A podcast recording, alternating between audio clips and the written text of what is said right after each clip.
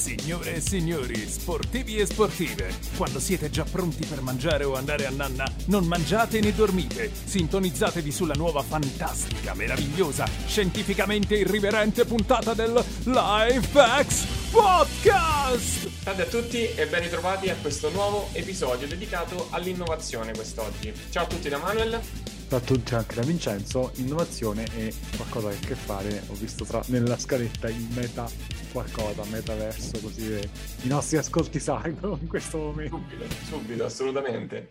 Allora, intanto introduciamo il nostro ospite, che ringraziamo ovviamente di essere qui, Amir Baldissera. Ciao Amir. Ciao a tutti, ciao. Ciao Amir, grazie. grazie. di essere qui di nuovo. Ci, ci parli di, di, te, della tua presentazione, di cosa, co, cosa, sei, qual è la tua formazione e eh, dove ti muovi in ambito lavorativo? Eh, ci provo, allora, eh, da dove andare? Laureato in intelligenza artificiale eh, a Padova troppo tempo fa, eh, da lì eh, c'era stato un eh, percorso sempre nell'ambito della user experience, usability all'epoca, ergonomia delle interfacce, eh, che mi ha portato ad entrare in un primo percorso lavorativo in una startup molto ante litteram nel, nel 2000, quando ancora non si parlava, non era modaiolo essere startup, ma aveva raccolto 2 milioni di euro per diventare un operatore di telecomunicazioni. Da là ero entrato, ho cominciato a, a muovermi nel settore delle nuove tecnologie, dell'innovazione tecnologica, fin quando eh, mi è stato proposto di eh, rilevare un, eh, un, ramo di, di, quell'azienda e da lì è nata eh, Mentis, la, la, mia prima creatura, un'azienda di consulenza nell'ambito con due cuori, eh, consulenza verso eh, grandi aziende per aiutarle nel processo di innovazione da un lato e nelle attività di marketing strategico dall'altro.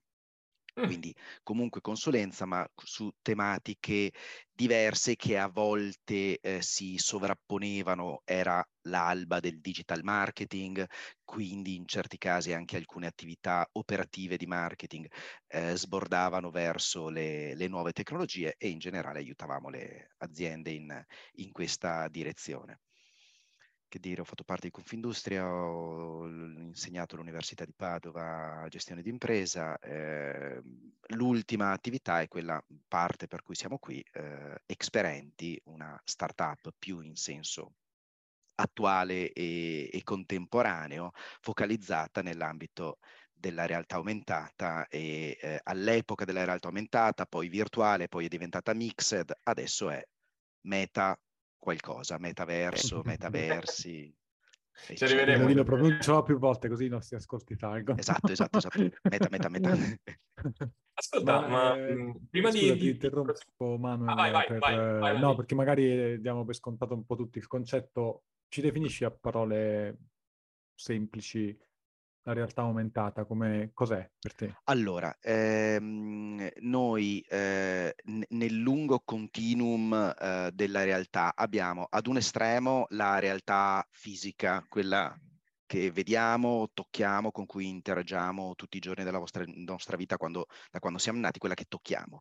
Dall'altra parte, completamente dall'altro estremo dello spettro, abbiamo la realtà virtuale, dove l'utente viene inserito in un contesto completamente fittizio, normalmente tramite l'utilizzo di visori, visori opachi, che lo isolano dall'ambiente in cui è, perché lui quando vive l'esperienza virtuale non è più qui, lui è da un'altra parte, dove il designer desidera che, uh, portarlo. Mm, in uno showroom, dentro una fabbrica, sulla Luna, sul fondo del mare, nell'antica Roma. Ma non è più qui. Nel mezzo tra le due ci sono in realtà molte altre declinazioni di realtà la più nota e diciamo l'unica davvero saliente è la realtà aumentata, eh, augmented reality, che prevede la copresenza del mondo fisico e del mondo digitale. Io continuo a vedere e percepire il mondo fisico, quindi resto per strada, ma sovrapposto a questo ho accesso a dei contenuti aggiuntivi di solito di stimolazione visiva, quindi dei numeri, delle lettere, delle immagini e vedo delle cose che in realtà sono del cyberspazio, del mondo digitale, eh, non del mondo fisico, ma grazie a dei visori, degli smartphone o degli altri strumenti eh, ne ho accesso. Okay. È come, vabbè, per, per l'esempio pratico, quando, quando andate su Amazon c'è il prodotto, come si vede nella realtà, oppure Ikea, come si vede nella realtà. Esatto, esatto, esatto. Tu ti inquadri con il cellulare il pavimento di eh, casa tua e ti compare il, uh, il, divano, e come se fosse fisicamente presente in, in quella stanza, ma anche uh, i cruscotti delle uh, moderne auto che ti proiettano sul mm. cruscotto direttamente sul parabrezza. Tu continui a vedere la strada, ma sul vetro vedi i cartelli stradali, la velocità eventuali allarmi, eccetera. Questa sovrapposizione dove tu continui a vedere il mondo fisico ma hai accesso a degli altri contenuti è realtà aumentata. Nasce mhmm, in realtà molto tempo fa dai cockpit degli aerei da caccia, dove mm-hmm. tu se guardi Top Gun vedi che il pilota ha, vede l'aereo nemico con il rettangolino verde attorno e i numerini che gli dicono che cos'è. Quella era l'alba della realtà aumentata. Oggi si può fare molto di più, perfino vedere i Pokémon nei prati, vedere i modelli 3D degli oggetti o le ricostruzioni di siti storici, eccetera. Eh, in effetti questo discorso di Pokémon Go, ad esempio, io l'avrei citato proprio perché per, per chi non è per chi non era familiare o non aveva avuto esperienza con, uh, con, con la realtà è aumentata. È, è stato il, il grande, la, la, grande massificazione dove tutti ad un certo punto hanno scoperto che cos'era la realtà aumentata e erano dei Pokémon che si vedevano in giro per, per le strade. Eh, sottolineo solo per ehm, eh, diciamo eh, sottigliezza tecnica eh, chi fa realtà aumentata dice che quello non è un gioco di realtà aumentata ma un gioco di geolocalizzazione. Il, la, il punto forte di quel gioco è la geolocalizzazione. La realtà aumentata è un gadget estetico gradevole grazioso ma non è il cuore del gioco Ok, ok. Questo poi vorrei riportarla la, la, conversazione sulla realtà aumentata un po' più avanti perché anche nel, nei settori scientifici che copriamo di solito nelle, nelle, nostre puntate, secondo me ci sono un paio di note interessanti da poter coprire come intersezioni, però um, volevo soffermarmi prima sul tuo percorso. Quando hai, hai detto un termine che è Experienti è più una startup nel senso canonico del termine attuale. Questo che cosa intendi? Allora, perché prima avevo citato la, la, mia azienda precedente che era appunto una startup quando appunto non an- ancora non c'erano le dinamiche da investitori, eccetera. Mm. Experenti invece è nata proprio come seguendo la logica di una startup di, di, di, di, stampo anglosassone dove parti con l'idea e vai e il progetto nasce per essere presentato dagli investor, altrimenti eh, il progetto non è in grado di, di, decollare. Quindi è più una startup in senso mhmm, contemporaneo come quelle che conosciamo.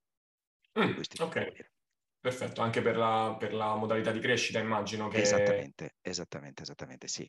Eh, lì è stato uh, particolare come è nata, perché accennavo prima, eh, dentro me, mhmm, negli anni di Mentis avevo fatto parte di Confindustria. Eh, con Confindustria eh, avevo cominciato a conoscere il mondo, ave, avevo ottenuto la de- ero dentro il consiglio direttivo dei giovani imprenditori di Confindustria e avevo ottenuto la delega alle start-up, quindi a seguire le attività volte a incentivare la nascita di start-up, il supporto delle start-up, il matching con, con investor, eccetera. In quel frangente avevo avuto l'opportunità di conoscere gli investitori e come loro pensano e vedono alle startup. Io fino a quel momento là ero straconvinto che le startup fossero una cosa più o meno marziana che succede solo in Silicon Valley e o inventi la spada laser o inventi il teletrasporto, altrimenti non sei nessuno. Cioè, una proiezione verso il futuro di vent'anni. Parlando con gli investitori mi hanno detto guarda che tu non hai capito assolutamente niente, un investitore mira a 5-6 anni, poi dopo quello che fai tu tra 20 anni non gliene frega assolutamente nulla. Da lì quindi è nato il, eh, il ragionamento, ma allora perché non proviamo davvero a fare anche noi un, un'attività di, di, di startup? E da lì abbiamo cominciato a pensarci, quindi Experenti ha la peculiarità che nasce come startup che parte dalla testa, non tanto dal cuore. Molte startup nascono da una passione dei founder. Mi piacciono le moto e allora invento un nuovo casco, mi piace eh, il cibo e allora invento la, la, la, la, startup che fa cucina molecolare di un qualche tipo. Certo. Oppure da una mancanza, sono un utente di qualcosa ma non mi soddisfano gli strumenti, avrei la soluzione. Nel nostro caso invece è stato proprio un, un processo di analisi. Abbiamo detto ok, che cosa facciamo? Venendo dall'esperienza di Mentis che eh, in uno dei suoi cuori eh, seguiva i processi di innovazione, abbiamo proprio cominciato a studiare i trend tecnologici di quel periodo, utilizzando gli hype cycle di Gartner, eh, piuttosto che guardando quelli che erano i trend sia dalla, da, da, dall'Occidente che dall'Oriente, che cosa stava, stava emergendo, ne abbiamo studiati tantissimi, geolocalizzazione, proximity marketing, marketing esperienziale. Tra tutti questi era emersa la realtà aumentata come un trend tecnologico emergente che veniva definito trasformazionale, che quindi avrebbe cambiato il modo di vivere e lavorare delle persone, ma che mancava di concreta traction sul mercato, era ancora all'alba, ma uh-huh. ci si aspettava che entro poco potesse sfondare, quindi con un notevole white space di movimento per, uh, per noi. Wow. E da lì è stata scelta quella tecnologia, quindi in maniera molto analitica in questo caso. In realtà è un po'... Mh, mm, allora, io eh, fa, ti faccio una citazione, sicuramente non so se l'avrai sentito, ma mm. ehm, no, non mi ascolterà mai, quindi mi perdonerà eh, involontariamente della, della, pronuncia. Naval Ravikant, il founder di AngelList, che è uno dei più famosi serial investor di, della Silicon Valley. Lui ha scritto questi libricini di, ha scritto, o meglio, sono stati scritti su di lui dei libri che, eh, diciamo, racchiudono molte delle sue citazioni, molti dei suoi ragionamenti. E spesso lui parte proprio con eh, un mantra della sua vita che è la creazione di imprese e la creazione di valore, che dovrebbe essere l'obiettivo di tutti, oltre al fatto che focalizza molto il punto sul quello che puoi portare tu di nuovo eh, rispetto a te stesso, la tua particolarità, creare una leva su quelle che sono già le tue particolarità, cioè il primo approccio che hai detto, qualcosa che mi piace, qualcosa che ha a che fare con il mio lavoro. Ehm, mentre il tuo è un approccio diverso, strutturato, come hai detto tu, più razionale. In questo senso, se dovessi ehm, affacciarti a una platea di persone che vogliono creare la loro idea, vogliono eh, mm-hmm. approcciarsi al mondo startup per come sono oggi, ti sentiresti di consigliare uno dei due approcci, oppure, scusami, aggiungo una cosa, oppure il fatto che tu avessi già una formazione di tipo avanzato, avessi già un'esperienza, è un po'... Noi, noi, facciamo spesso l'analogia anche per quanto riguarda fitness e diete dei vari livelli, no? Ci sono delle strategie o delle cose che tu puoi fare quando sei a un determinato livello di conoscenza, di padronanza dei concetti. Quello che hai fatto tu richiede molta padronanza e una, un approccio di tipo strutturato probabilmente. Allora, um, sì, eh, n- non mi sento di consigliare o di indicare uno dei due processi come nettamente migliore rispetto all'altro. Hanno vantaggi e svantaggi eh, entrambi. Quello passionale ha eh, quello che parte dal cuore, parte da una passione, eh, ha l'innegabile vantaggio dove chiunque abbia fatto startup c'è passato, le startup non sono sempre una passeggiata nel parco, ci sono i momenti belli e ci sono dei momenti difficili, a volte molto difficili. Eh, il fatto di basarti su un progetto che si ancora sulle tue passioni, spesso ti può dare quell'energia e quella forza per fare quel metro in più che ti serve per tirarti fuori dalle sabbie mobili in cui sei involontariamente finito. Quindi può darti una carica. Ha un aspetto negativo, che è vero che chi è appassionato di qualcosa conosce un determinato tema, ma a volte si innamora un po' troppo del, della, della propria idea di startup. Io spesso ho visto che le startup che effettivamente funzionano sono quelle dove i founder mantengono un atteggiamento un minimo distaccato rispetto alla loro creatura. Mm. Mentre eh, i, se ti basi sulla pura passione, quello diventa un pezzo di te, diventa un, un'estensione di te stesso e quindi rischi a volte di perdere di obiettività, di oggettività e di umiltà. la nostra ha passato eh, tre fasi di pivoting brutale. Se io vi raccontassi che cosa doveva essere Experenti in origine, è una cosa completamente diversa da quella di oggi, una cosa che proprio come business model, come target, come approccio è una cosa radicalmente diversa. Mm, ci siamo scontrati col mercato, ci siamo resi conto che nel primo caso era un no market need, non, non, gliene fregava niente a nessuno di quello che facevamo, era una figata, tutti dicevano bellissimo, ma lo vuoi comprare? No. E, e, e non, non poteva funzionare. Però abbiamo avuto l'umiltà in quel frangente di fare un passo indietro, di vedere che cosa non andava e di cominciare a usare l'accetta in maniera brutale per tagliare tutto quello che non andava bene, uno zoom in pivoting molto forte che ha portato a una creatura che era totalmente diversa dalla precedente, però ci è voluto molto sangue freddo e un po' di eh, cinismo, non di cinismo, ma di mhmm, decisione nella, uh, nella manovra che a volte se, se segui l'approccio passionale rischi di non avere. Quindi eh, appunto ci sono dei pro e dei contro in, entrambe, in, in, entrambi i percorsi e non saprei dire quello che è uno oggettivamente superiore all'altro. Hanno, ha, servono tutti e due, cioè serve il, la forza per fare il metro in più e serve quel sano distacco per saper intervenire sul, sul progetto quando devi farlo in maniera brutale, perché con le startup succede, succede. Noi l'abbiamo fatto almeno tre volte in maniera durissima. In questa linea ti chiedo una cosa Mm, forse anche mia curiosità, Manuel, perdonami, chiedo una cosa per, per me, per sapere, vai, vai, vai. perché io penso in un certo modo su, su appunto sull'imprenditoria, le startup, eccetera. Certo. Penso che eh, la parte passionale debba, es- debba, par- debba, partire, o meglio, ciò che fai debba partire da, da, dai valori forti, proprio il nucleo centrale della tua persona o del, o, o, o del team. Mm-hmm quello che, che, che, che vendi, tra virgolette, quindi la tangibilità di questa cosa, e invece dipende da ciò che effettivamente, quello detto prima, è un bisogno di mercato. Eh, quindi se io voglio, ad esempio, se io come valore ho quello di voglio che le persone abbiano meno difficoltà nella vita, mm-hmm. se lo declino eh, nel, che so, fare delle scarpe che si mettono da sole, che tra l'altro le ha fatte mm-hmm. Nike, sì. non so se sapete, bellissime. Oppure eh, faccio una caffettiera che si avvita da sola, per me è la stessa cosa a livello di, certo, certo, su, certo. di, risposta ai, al valore, eh, ai valori che, che voglio stare. Um, e quindi l'approccio razionale però ti fa capire probabilmente dove, che prodotto puoi andare a fare.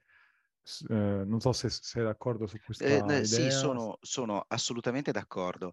È una visione eh, ancora più eh, evoluta del pensiero in, imprenditoriale, se vuoi, perché mm. come dici tu, eh, esula dal, mh, mhmm, dal prodotto e probabilmente coglie, arriva a cogliere quello che per noi era la passione che stava sotto Experenti. Perché probabilmente se io dovessi andare a, a denucleare in che cosa ci piace fare e che cosa siamo bravi a fare, è un po' quello che eh, avevamo accennato prima. Noi siamo bravi a aiutare le persone a generare valore grazie alla tecnologia.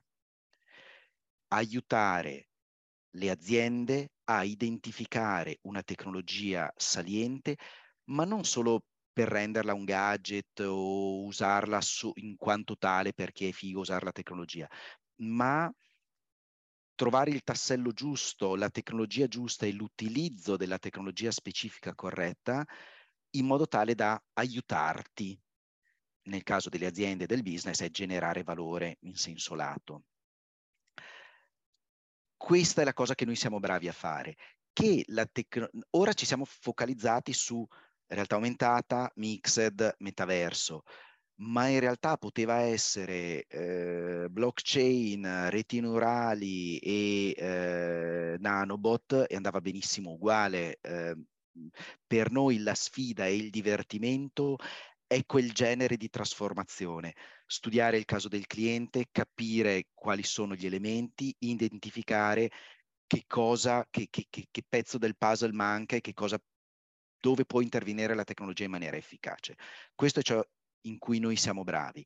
Adesso abbiamo scelto l'ambito della Mixed perché l'abbiamo ritenuto un ambito bello in cui specializzarsi, ma effettivamente poteva essere uno qualunque. Esattamente l'esempio che, che, che facevi tu. A te piace okay. migliorare la vita delle persone, che siano scarpe, eh, automobili caffè. O, o, caffè, va benissimo. Ok, eh, su questo eh, ti faccio una domanda. Cosa ne pensi? Devi avere un, un bagaglio di competenze ampio, ok? E quindi forse ho collegato quello che tu hai detto prima, il cinismo. Sì. Non l'ho vista come parola negativa, tu uh, poi ti sei corretto, io ho detto vabbè non è per forza negativa. No, no, infatti no, no, no, okay. era più corretta l'altra, ma anche cinismo ci sta, in certi casi devi essere cinico. Mm, taglia, andare dritto esatto. dove, dove, devi fare quello, punto. Esatto, esatto. come, esatto, esatto, non, diamo, non etichetiamolo, diciamo così. Anche però secondo me, per dove dirottare risorse eh, personali, economiche, eccetera, eccetera, verso il ramo aziendale che, che, riesce a fare quelle cose. Adesso tu hai citato delle, delle varie tecnologie, eh, magari nel momento in cui do, doveste fare i nanobot piuttosto che quello che fate adesso, penso vi servirà magari un team differente. Sì. E, e quindi continua tu, perché magari... allora... Beh, eh... Intendo, no, eh, per, per, per, per, spiegarmi meglio. Uh, attualmente magari non avete le competenze per fare questa cosa. Certo. Come, come, la, come si può gestire? Allora, i team eh, sono uno degli elementi cruciali eh, per le startup, soprattutto in prima fase, eh, ma anche diciamo nelle, nella fase di scale up, nelle, nelle, nel, nella fase di crescita più, più intensa. Nella fase iniziale sei estremamente vincolato alle persone che hai perché ne hai poche e ciascuno deve portare un grande valore, altrimenti la startup non può, non può muoversi. Quando le startup crescono e passano ad una fase di scale up, di crescita, di, di, di internazionalizzazione, di traction, l'approccio verso la risorsa umana diventa più un, un, un, approccio in linea con quello delle aziende classiche. Quindi tu devi andare a make or buy, le competenze che servono, le incorporo nella mia azienda o le posso prendere da fuori. All'inizio probabilmente inizi a prenderle da fuori, poi quando capisci che possono diventare delle, delle, risorse core per te, cominci a tirarle dentro. Tirarle dentro in che modi? Ne hai due, o formi il personale che hai o tiri dentro personale nuovo. Questi sono un po' i eh, percorsi che puoi immaginare. O diciamo un ibrido di tutte le cose che ho appena detto, quindi magari determinate cose più, più, più complesse inizi, le fai far fuori, però cominci a crearti delle competenze interne, tiri dentro una figura specifica di quel settore che comincia a contaminare anche gli altri colleghi, che non saranno mai degli specialisti come eh, il nuovo entrato, ma che cominceranno a masticare anche eh, quelle tematiche e vedere le cose eh, nel, nel, nel, con i suoi occhi e così l'azienda cresce e passo dopo passo hai diciamo un'evoluzione incrementale dell'azienda che è spesso quello che sta capitando a noi. Siamo partiti dalla realtà aumentata, poi c'era la mixed, la realtà virtuale. Noi inizialmente non facevamo realtà virtuale, ma abbiamo cominciato a farla, abbiamo sviluppato delle competenze, erano vicine a quelle precedenti, quindi è stata un'estensione delle nostre competenze. Adesso poi c'è stato l- l- l- il metaverso, adesso stiamo andando a studiarlo. Mhmm, ci saranno, ci sono degli inserimenti di figure nuove con competenze specifiche, ma è diciamo una crescita lineare dell'organica della struttura. Okay. Una cosa diversa è se domani decidessimo di fare nanobot lì certo, si tratta di competenze completamente diverse e quindi lì devi concepire una business unit completamente nuova dove mm. sì ci possono essere delle sovrapposizioni con eh, il resto del team, ma sono sovrapposizioni probabilmente o a livello molto alto, strategico, concettuale, di progetto o di project management, che io debba coordinare un team che fa nanobot o, o realtà aumentata, magari ce la faccio lo stesso, oppure molto basso e viceversa, con la contabilità base, quelle sono risorse conti- condivise, ma poi l- l- sono business unit diverse che fanno cose diverse con competenze diverse, quindi probabilmente in questo secondo caso il team va creato ex novo. Certo. E va, ovviamente, questa è una fase che va mh, verosimilmente, se una persona parla di innovazione o di startup, ovviamente va pianificata molto dopo, perché realisticamente il team va tenuto il più snello possibile all'inizio di solito. Eh certo, certo, sì, sì, qua stiamo parlando anche perché una startup eh, nelle sue fasi iniziali che parte con due progetti completamente distinti che richiedono due business unit diverse, la sta facendo sbagliata, cioè eh, fanne certo. una e falla bene. Eh, certo. concentrati su, su, su, quello che credi di saper fare e fallo con forza. Già è un casino far partire un progetto, farne partire due in settori diversi che richiedono team diversi è assolutamente un bagno di sangue. Certo, e su questo mi, mi, aggancio per passare al secondo blocco che era eh, molto più corto in realtà, ma una tua visione, perché quando mh, ovviamente quando si, mh, abbiamo ricevuto magari qualche commento o domanda su eh, quelli che possono essere gli strumenti per avviare una propria attività, eh, quale che sia il settore, c'è un po' questa ricerca eh, dell'innovazione. E ovviamente mh, tu hai detto una cosa, tra virgolette, ironicamente poi smentendola, ma poi riconfermandola. Ti dico quello che è dal mio punto di vista. Sì, certo, certo, certo. All'inizio immaginavi la Silicon Valley come per fare startup bisogna fare spade laser, teletrasporto, comunque qualcosa di estremamente avanzato per innovare qualcosa e quindi erano degli standard molto elevati, no? Correggimi se sbaglio. Poi eh, in realtà poi sentendo e ascoltando quello che è la vostra esperienza, la vostra, mh, quello che fa Experienti, quello che è il tuo percorso, per me un po' le fai le spade laser tu, perché chi viene da un settore completamente diverso, tu rappresenti una, l'innovazione nel senso comunemente detto del termine, cioè la tecnologia e la persona proiettata nel 2050 se dovessi dare tu una definizione mh, di come faccio a innovare, come faccio a trovare qualcosa che, eh, che, possa essere visto come innovativo, che è un po' un problema classico. Per te i concetti su cui si basano le nuove imprese, le nuove attività, non parliamo solo di imprese, ma anche le nuove attività in generale fossero partite IVA, devono basarsi su qualcosa di completamente nuovo e basta da questo punto di vista. Cioè l'innovazione tu come la definiresti? Allora, l'innovazione è una bella domanda. L'innovazione è la spinta dell'individuo a uh, produrre qualche cosa di nuovo che prima uh, non, uh, non, c'era, è qualcosa di vicino al, allo spirito de- verso la scoperta, la scoperta di nuovi orizzonti, in, in, quel caso è più un'esplorazione verso nuovi luoghi, nel caso dell'innovazione è la produzione di qualche cosa che eh, fino a prima non c'era, o la creazione di qualche cosa che prima, fino a prima non c'era. Può essere qualcosa di fisico, può essere anche qualcosa di concettuale o di procedurale, non, non, non, non è rilevante. In realtà ci sono tantissimi tipi di innovazione. C'è l'innovazione lineare di cui parlavamo prima, quindi tante aziende o tante startup non devono necessariamente inventare una cosa che assolutamente non c'è non, non, non esiste la spada laser, ma possono trovare un piccolo modo per migliorare qualcosa che già esiste. Mm-hmm. Okay. anche questa è innovazione. Non devi inventare la ruota e prima andavamo con i sandali, ma la ruota con eh, il, la, la, la, carcassa in, in, gomma rende meglio piuttosto che quella in legno. È un'innovazione lineare, mi stai migliorando qualche cosa che già c'era, ma se riesci a farlo, eh, ne puoi, puoi dare agli altri un grande valore e quindi catturarne eh, per te stesso nel, nel processo. Quindi, Vai. No, no, dimmi, dimmi. Eh, eh...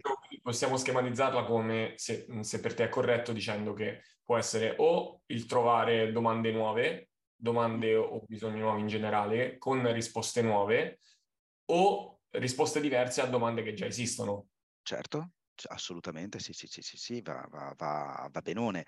La, l'innovazione che fa più scalpore è l'innovazione disruptive, quella che dove effettivamente quando subentra sul mercato cambia completamente eh, le regole del gioco.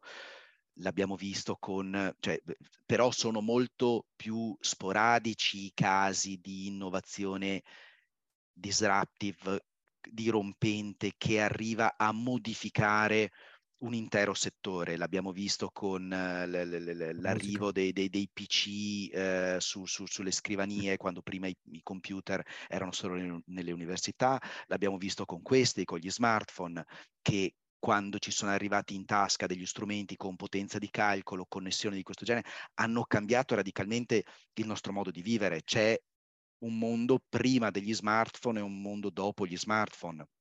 Sì, sì, verissimo internet, i social possono essere delle innovazioni disruptive dove hanno cambiato il modo di vivere perché il modo in cui noi stessi ma- manteniamo eh, i, nostri, i, nostri, contatti, ci seguiamo su LinkedIn, eh, ci prendiamo in giro su Facebook, eh, guardiamo dove siamo andati in vacanza su Instagram e teniamo delle relazioni con persone che in un contesto pre-social avremmo perso, perché fisiologicamente avremmo perso. Ok, ti posso telefonare due volte, ti posso mandare due cartoline, ma non, non, non sarei riuscito a mantenere una relazione costante con così tante persone, così remote nel tempo e nello spazio eh, rispetto a quando le ho conosciute cambia il modo di lavorare. Adesso ci sono fior fior di professionisti che insegnano alle aziende come lavorare con i social. Queste sono le innovazioni disruptive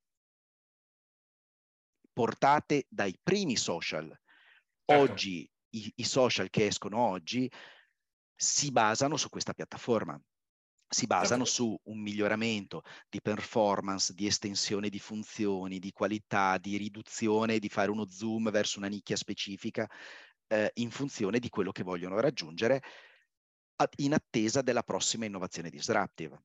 Il metaverso forse? Metaverso, metaverso, metaverso? per me è importante questo, questa puntualizzazione perché poi c'è questa, diciamo, questa eh, difficoltà che viene vista da chi vorrebbe provarci e magari non, non ha, la, ha, la, sensazione come te avevi all'inizio di eh, dover per forza avere quell'idea che stravolge il mondo, altrimenti non ne vale la pena. Quindi per mm, quello ti ho fatto, esatto, certo. eh, ti ho fatto questa domanda, perché secondo me mh, è, è, molto importante anche focalizzarsi sul tipo di risposte. Eh, ecco, perché eh, appunto noi spesso quando parliamo di innovazione, eh, spesso eh, ci focalizziamo sulla, sulla tecnologia perché l'innovazione è tecnologia, le nuove tecnologie sono innovazione, quindi siamo abituati che deve esserci sempre una componente tecnologica dietro a tutto. In realtà questo non è assolutamente vero. L'innovazione può essere altrettanto efficace eh, un'innovazione di processo. Io faccio le stesse cose di prima, non mi interessa se produco latte, verdura o panini col prosciutto, ma lo faccio in maniera nuova. Uh-huh. E facendolo in maniera nuova servo una nuova nicchia di clienti, eh, approccio un mercato che prima non era, non era disponibile. L'innovazione è McDonald's che si è inventato il fast food a catena di montaggio rispetto ai panini fatti dal, da, da, da, dal panificio di, di, di, di, fiducia che te lo fa, ok, l, l, vuoi il prosciutto, vuoi la mortazza o che cosa vuoi. La mhmm, McDonald's ha imposto una standardizzazione nei prodotti, ok, sono questi, punto, standardizzazione personalizzabile perché ok, le, vuoi le patatine, vuoi il ketchup, sì o no, però i panini sono quelli, e di conseguenza ha potuto strutturarne la produzione in maniera industrializzata. Ha cambiato il modo di vivere il panino per strada, Vado sui grandi classici, Ryanair ha modificato il business model delle compagnie aeree, prende, partendo dal concetto delle compagnie classiche di bandiera, viaggi lunghi ad altissimo costo con un servizio alto che deve giustificare quel corso, quindi costo, quindi ti porto lo champagnino a bordo, ci sono le hostess, ti do tutti i servizi e i pasticcini. Ryanair ha preso quel modello di business, l'ha trasformato e ha tenuto quello che a suo avviso era solo l'elemento importante. Io voglio spostare delle persone da qui a lì. Il mio competitor sono altri, eh, le altre compagnie aeree? No, è il treno.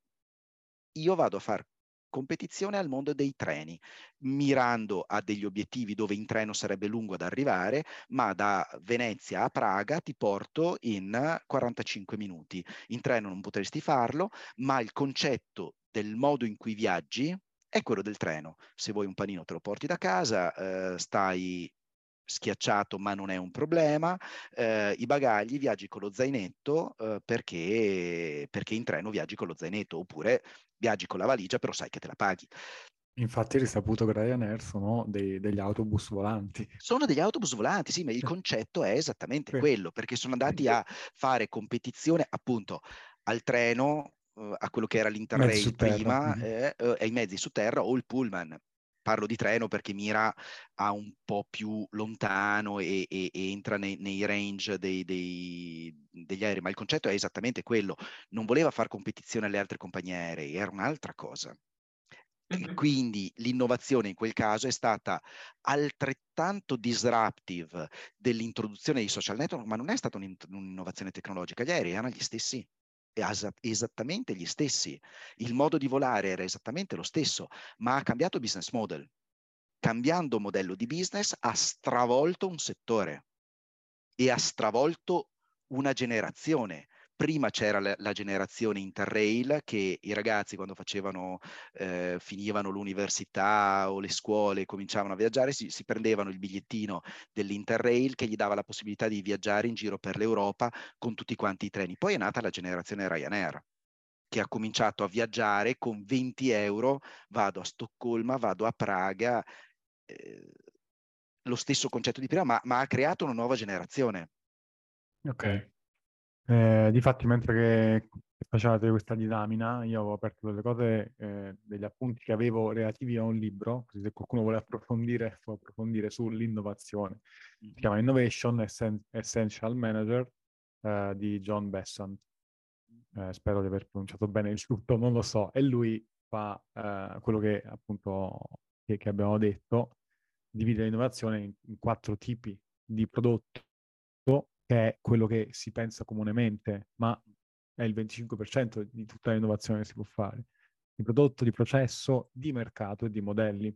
Esatto. Anche appunto portare in un mercato uh, un prodotto di un mercato differente è, è innovazione. Ah, certo, sì, sì, sì. È sì, innovazione. Sì, sì, e, Assolut- assolutamente sì. Questo secondo me può essere molto utile anche perché Manuel mi sembra che volevi andare un po' anche su, diciamo, sul nostro settore, a dire guardate che anche se no, non c'è eh, la competenza, il team e gli strumenti e i, i soldi per, per creare eh, una cosa di intelligenza artificiale super fica, eh, guardare a queste, possiamo dirlo, quattro componenti può essere qualcosa che è innovativo, portare, eh, tu l'hai fatto Manuel, no? La dieta nella parte della, dei manager, eh, per un periodo è, sì, ed è un'innovazione. Non so se Amir è d'accordo con questo concetto.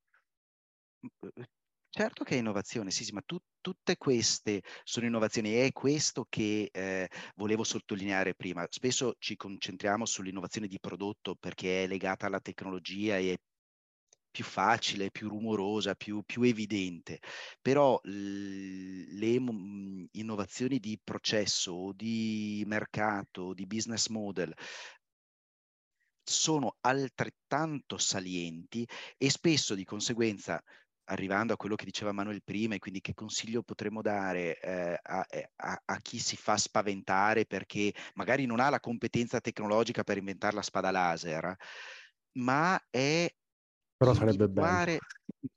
Come? Però sarebbe bello. Però sarebbe bello, le vorremmo tutti. Eh, è eh, anche capire delle cose che già esistono, delle cose che conosce, come portarle verso ambienti nuovi, mercati nuovi, utenti nuovi, che è un po' quello che ehm, dicevo eh, prima legato a noi. Noi cerchiamo di trovare le nuove tecnologie e aiutare eh, i le aziende a capire come generare valore tramite queste tecnologie. Noi non inventiamo le tecnologie, non inventiamo la realtà aumentata o la spada laser, ma dato un cliente, un contesto, un'azienda, una struttura, una dinamica, un processo, andiamo a capire se e quali tecnologie, adesso nell'ambito della Mixed, prima in generale, possono essere quelle più efficaci per migliorare il processo di business. Questo è un modo per portare innovazione dentro le aziende, perché non sta inventandoti lo strumento, ma gli sta insegnando come utilizzarlo, innovando il loro modo di lavorare. Anche questa è innovazione. Okay. Certo, no, no, assolutamente. Eh, ma Vince, finisci pure. E l'ultima che ti volevo chiedere, su, sempre sull'innovazione, secondo te ha senso che eh, tutto questo sia declinato in usabilità e eh, utilizzo da parte dell'utente? Perché a volte... Praticamente, praticamente vedo... Stai chiedendo una consulenza a te particolarmente... Esatto. no, no, no. A fine perché, perché, a volte ci si concentra sull'innovare, Bravo. però diventa un esercizio di stile interno che fa perdere soldi, tempo all'azienda e l'utente non ne beneficia, il consumatore finale non ne beneficia. Perfetto. Allora, tu ehm, volevo anche attaccarmi ad un'altra domanda che eh, avevi accennato prima e che poi ci eravamo persi, che è che tipo di competenze servono per fare eh, questo genere di attività?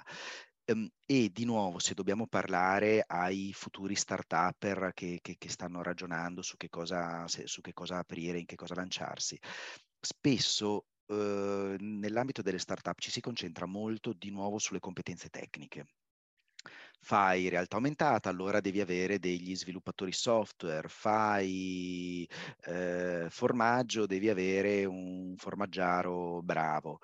E sì, è ovvio che eh, la tecnologia e l'aspetto di production del, del, dell'elemento che vuoi eh, realizzare sia cruciale. Senza non lo fai, senza qualcuno che sa, sa tirar su i muri, eh, una casa non la costruirai mai, quindi eh, serve la competenza operativa. Ma spesso le si dà troppo peso o le si dà peso esclusivo e purtroppo non è il modo migliore di approcciarsi. Come dicevi tu prima, una, un attimo fa, l'aspetto di user experience è cruciale nell'utilizzo delle nuove tecnologie, altrimenti fai due cose, fai scienza, che è una cosa diversa, sto ricercando e non mi interessa che, che, cosa ci faremo, ma creare un fascio di neutrini per me è interessante. Cosa ci faremo lo scopriremo un giorno. E va bene, questa è scienza e ci fa scoprire come funziona il mondo e che cosa si può fare con il mondo oppure stai facendo arte. Perché una cosa è bella, è bella da vedere perché quella tecnologia è una figata, ma punto, è solo bella da vedere. Se vuoi davvero fare innovazione o fare una startup che abbia successo, eh, tu devi mettere dentro l'equazione quello che dicevi giustamente prima, ossia il fattore umano, l'utente l'individuo per chi sto facendo questa cosa, quali sono le cose che gli interessano, com'è che lui la vivrà. Se tu fai progettare, e è la cosa che abbiamo visto tutti all'alba di internet piuttosto che adesso all'alba del metaverso, fai progettare le cose agli ingegneri, verranno ineccepibili, perfette e eh, a prova di baco, ma usabili. usabili solo dagli ingegneri certo. che si incazzano se gli altri non lo sanno usare perché non sono, non, non sono sufficientemente, eh, non, la, non la vedono nella maniera corretta. Ma in realtà gran parte dei successi nel mondo dell'innovazione è riuscire a Apple, tanto per, per, per dirne uno, Apple versus uh, Linux, mm-hmm. potentissimo ma complicatissimo, bello e facilissimo da utilizzare. Sì. Adesso non entro nelle guerre, non voglio aprire guerre di religione perché poi non ne usciamo vivi, ma so, ci, è, è importante l'uno, è importante l'altro. Apple ha avuto un enorme successo, e dico Apple per, per, per tirarne fuori uno, ma mh, spesso eh, le aziende, le start-up di maggior successo sono quelle che riescono a rendere semplice qualcosa di complesso oppure eh, renderlo fruibile, accessibile, comprensibile o disegnato sull'esperienza che, devo, che si vuole far fare all'utente. E questo tra l'altro sarà un film estremamente interessante legato al futuro del metaverso perché noi non abbiamo alba di quelle che saranno e, o potranno essere le user experience nel metaverso. E questo mi porta all'ultimo blocco. Dopo che avevo detto che questo qui sarebbe stato più breve, in realtà ci siamo persi tantissimo, quindi volevo proprio arrivare al, alla concezione del metaverso. Come, mh, mm, come lo descriveresti a parole tue e quanto ha la possibilità di cambiare la, eh, la, la quotidianità? Allora, domanda complicata. Eh, con metaverso si intende un, eh, un universo separato ma parallelo al nostro, in cui gli utenti possono entrare, vivere esperienze immersive, sociali e iperrealistiche e che eh, appunto è separato dal, da, da, dal, nostro universo fisico, ma ci si sovrappone e in certi casi le due cose possono fondersi l'una nell'altra. Quindi, che viene eh, visto e percepito grazie a, a, strumenti di realtà virtuale o realtà mista o quelli che potranno arrivare in futuro per darci accesso a questi, eh, a, a, questi altri a questo altro mondo dentro il quale io posso trascorrere parte della mia vita facendo cose, interazioni sociali, giocare, eh, apprendere, studiare, eh, lavorare, fare acquisti, tutte le cose che io normalmente posso fare eh, nel mondo fisico, si vorrà trasporle anche in una loro forma eh, nel mondo virtuale, nel metaverso.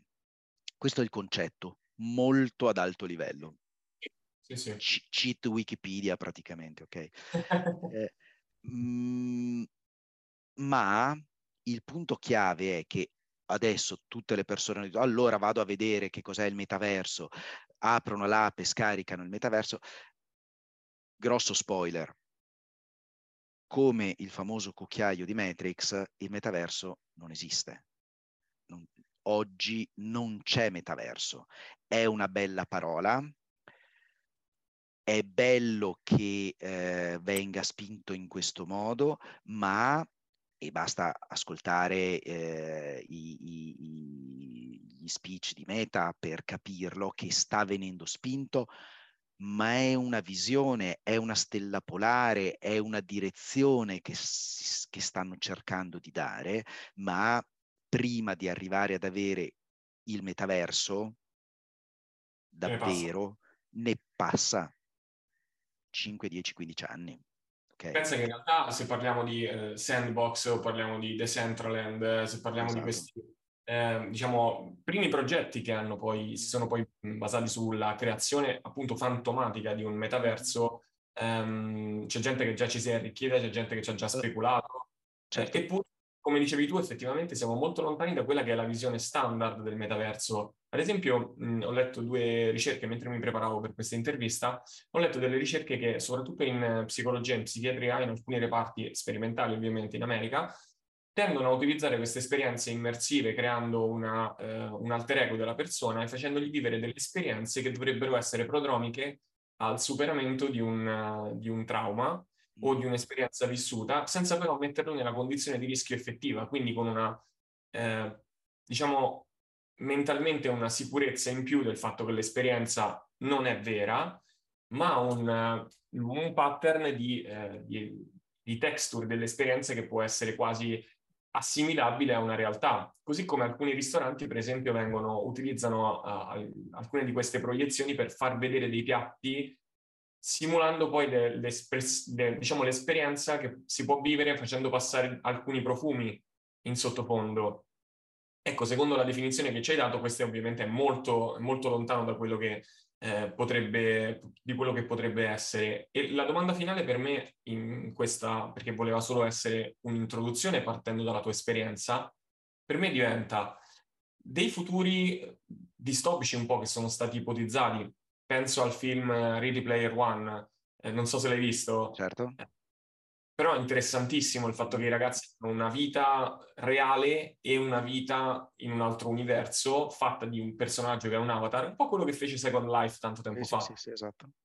Quanto è plausibile secondo te un futuro in cui avremo una vita reale e una vita in un altro universo? Allora, eh, passo velocissimo su quello che dicevi tu prima, che è estremamente interessante, che è l'utilizzo della realtà virtuale in ambito medico. Eh, ci sono ricerche pazzesche, veramente pazzesche, su, uh, sull'efficacia del, dell'utilizzo della realtà virtuale in contesto medico. Realtà virtuale non ancora metaverso in questo caso, possono essere esperienze specifiche sul visore specifico, eccetera. Però, come dicevi tu, terapia da, da esposizione, da desensibilizzazione per andare a contrastare le fobie, ti espongo piano piano allo stimola, alla stimolazione fo, uh, fobica, la cosa che ti fa paura, senza però esporti davvero al serpente, all'insetto, alle altezze e lo faccio piano piano accompagnandoti verso una guarigione. La eh, terapia di distrazione, esporre le persone al, eh, a stimolazione tramite realtà virtuale le distrae a tal punto che pazienti ehm, ustionati nei momenti di cambio del bendaggio, che mi dicono essere una delle cose più dolorose dell'universo, riuscivano a sopportare il dolore di più che se eh, sottoposti a morfina. Cioè, mm. veramente eh, effetti fortissimi. La, la, la, nostra mente è di una potenza pazzesca da questo punto di vista e eh, la forza di coinvolgimento e il feedback, il biofeedback eh, generato dalla, dalla, realtà virtuale può avere delle conseguenze veramente impressionanti sulla nostra, sulla nostra mente nel bene e nel male, e mi aggancio all'ultimo punto della, della tua domanda, quindi della uh, distopia del, del, metaverso. Allora, fermo restando che il metaverso non esiste, che è una stella polare verso la quale stiamo andando e della quale noi mh, eh, sarà una struttura Uh, costituita da proprietà emergenti, proprietà che non possono venire desunte uh, dalla somma dalla mera somma delle parti costituenti, come la vita non può essere desunta dalla pura re- reazione chimica o la mente non può essere al momento, date le nostre competenze scientifiche attuali, eh, desunta e compresa studiando solo i, le, gli stimoli elettrici nei neuroni, perché c'è un, un, un'emergenza, c'è, c'è, qualcosa che emerge, che si basa sulle cose precedenti, ma ne diventa qualcosa di più. Il metaverso sarà la stessa cosa. Noi adesso stiamo mettendo dei tasselli, le blockchain, gli NFT, la realtà virtuale, le relazioni sociali, tutti questi saranno tasselli, ma la vera forma che prenderà il metaverso solo il tempo ce, ce, lo dirà. È un po' la stessa cosa che è successa a internet, non, non, il percorso il processo sarà lo stesso. Prendiamo dei computer, li colleghiamo, diamo la possibilità alle persone di collegarsi a qualche parte, di leggere delle pagine, queste sono le basi, i, ipertesti e link, e sono le basi. È vero che un social network è fatto di ipertesti e link, ma ridurlo a quello è troppo poco. Sotto c'è tanto di più che non era prevedibile a monte e col metaverso sarà la stessa cosa. Venendo all'aspetto distopico del tutto, allora eh, mm, mi fa un po' sorridere, ci va a nozze eh, la letteratura da, da un paio di secoli, il processo di innovazione spaventa tutti, sempre, in qualunque generazione, a qualunque età. Il cambiamento spaventa. Eh, c'è chi può essere più predisposto o meno predisposto, chi è più giovane è più proiettato in avanti, chi è più avanti con gli anni eh, ha, ha abitudini consolidate, quindi si fa spaventare di più, ma in generale il cambiamento spaventa e di conseguenza l'innovazione, essendo cambiamento all'ennesima potenza, cam- cambiamento sotto steroidi, spaventa ancora di più. Di conseguenza, sempre, ogni volta che c'è un aspetto di innovazione, se ne è visto il potenziale utilizzo malevolo, Terminator, le intelligenze artificiali, i robot, Matrix, ne, ne, ne, Asimov, ne è piena la letteratura di eh, percorsi distopici innescati dall'innovazione e il metaverso non fa eccezione, quindi sicuramente ci sarà un sacco di gente che si fa spaventare dal metaverso, la gente si isola, vive come una larva connessa ai cavi, oppure co- co- con gli occhialini e, e vedi dei, dei, mondi alternativi e in realtà non stai parlando col partner che hai di fronte perché l'hai ripittato, risistemato, cambiato e stai parlando con una persona completamente diversa e magari ti sta dicendo pure cose diverse sì, le, le, potenziali distopie su qualunque innovazione ci sono e credo che Ready Player One sia solo il primo di una lunga serie di, di, di blockbuster che eh, ci dimostreranno come quel tipo di universo nelle sue varie sfaccettature potrà essere pericoloso. Di base l'uomo non si è mai fatto spaventare, non si è mai fatto fermare da, da, da, questi timori, nel bene e nel male, perché poi in certi casi le distopie non è che non accadano. Eh, dobbiamo imparare ad utilizzarle, dobbiamo imparare a dominarle. Poi qualche qualcuno prima o poi si farà male utilizzando il metaverso, ahimè sì, male in senso lato.